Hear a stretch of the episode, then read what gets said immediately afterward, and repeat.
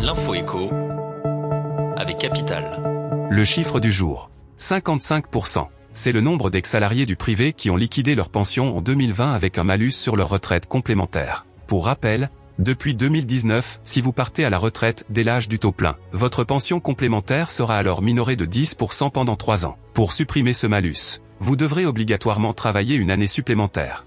Cette mesure a été prise pour garantir les finances du régime Association Générale des Institutions de Retraite des Cadres, présenté plus généralement comme l'AGIRC et de l'Association des régimes de retraite complémentaires, plus connue sous l'acronyme ARCO.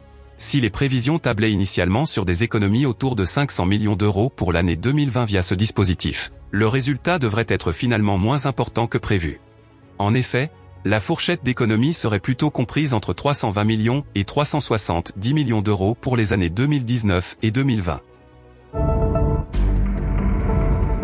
Le coup de gueule du jour est poussé par Famille Rurale. L'association de défense des consommateurs a très mal pris les critiques formulées par Michel Biraud, le patron de Lidl. En effet, à l'occasion d'une étude sur le prix des fruits et légumes publiée en 2019, Famille Rurale avait révélé que les hard discounters comme Aldi et Lidl étaient plus chers que les supermarchés et hypermarchés classiques sur les produits premier prix. Piqué au vif, le patron de Lidl avait critiqué publiquement la méthodologie de l'enquête. Suffisant pour conduire Famille Rurale à l'assigner devant les tribunaux pour dénigrement. Tous les détails de cette histoire, où les choux se mélangent aux carottes, sont à retrouver sur notre site web capital.fr.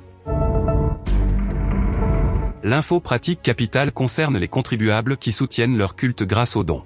Ces derniers peuvent se réjouir, puisque le budget rectificatif présenté le mercredi 2 juin en Conseil des ministres augmente l'avantage fiscal perçu, en contrepartie d'un don aux associations culturelles. La réduction d'impôt passe ainsi de 66% à 75% pour la période allant du 2 juin 2021 au 31 décembre 2022. Le gouvernement espère ainsi encourager la reprise des libéralités accordées habituellement à ces associations. Il est vrai que celles-ci avaient considérablement diminué en 2020 du fait des restrictions imposées par la crise sanitaire. Mais attention, le taux boosté ne s'applique que dans une limite de 554 euros. Ce pourcentage tombe ensuite à 66%. Retrouvez tous les détails de ce dispositif sur notre site web. Et on termine par cette nouvelle étape de la vaccination contre le Covid-19. Emmanuel Macron a annoncé que les jeunes de 12 à 18 ans allaient pouvoir être vaccinés à compter du 15 juin.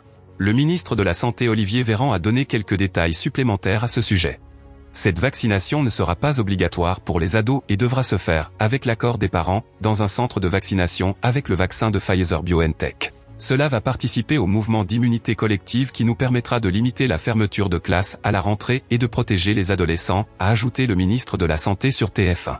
Au 2 juin, 26,1 millions de personnes ont reçu au moins une injection du vaccin, et parmi celles-ci, 11,2 millions ont déjà reçu les deux doses prévues. C'était l'info écho avec Capital.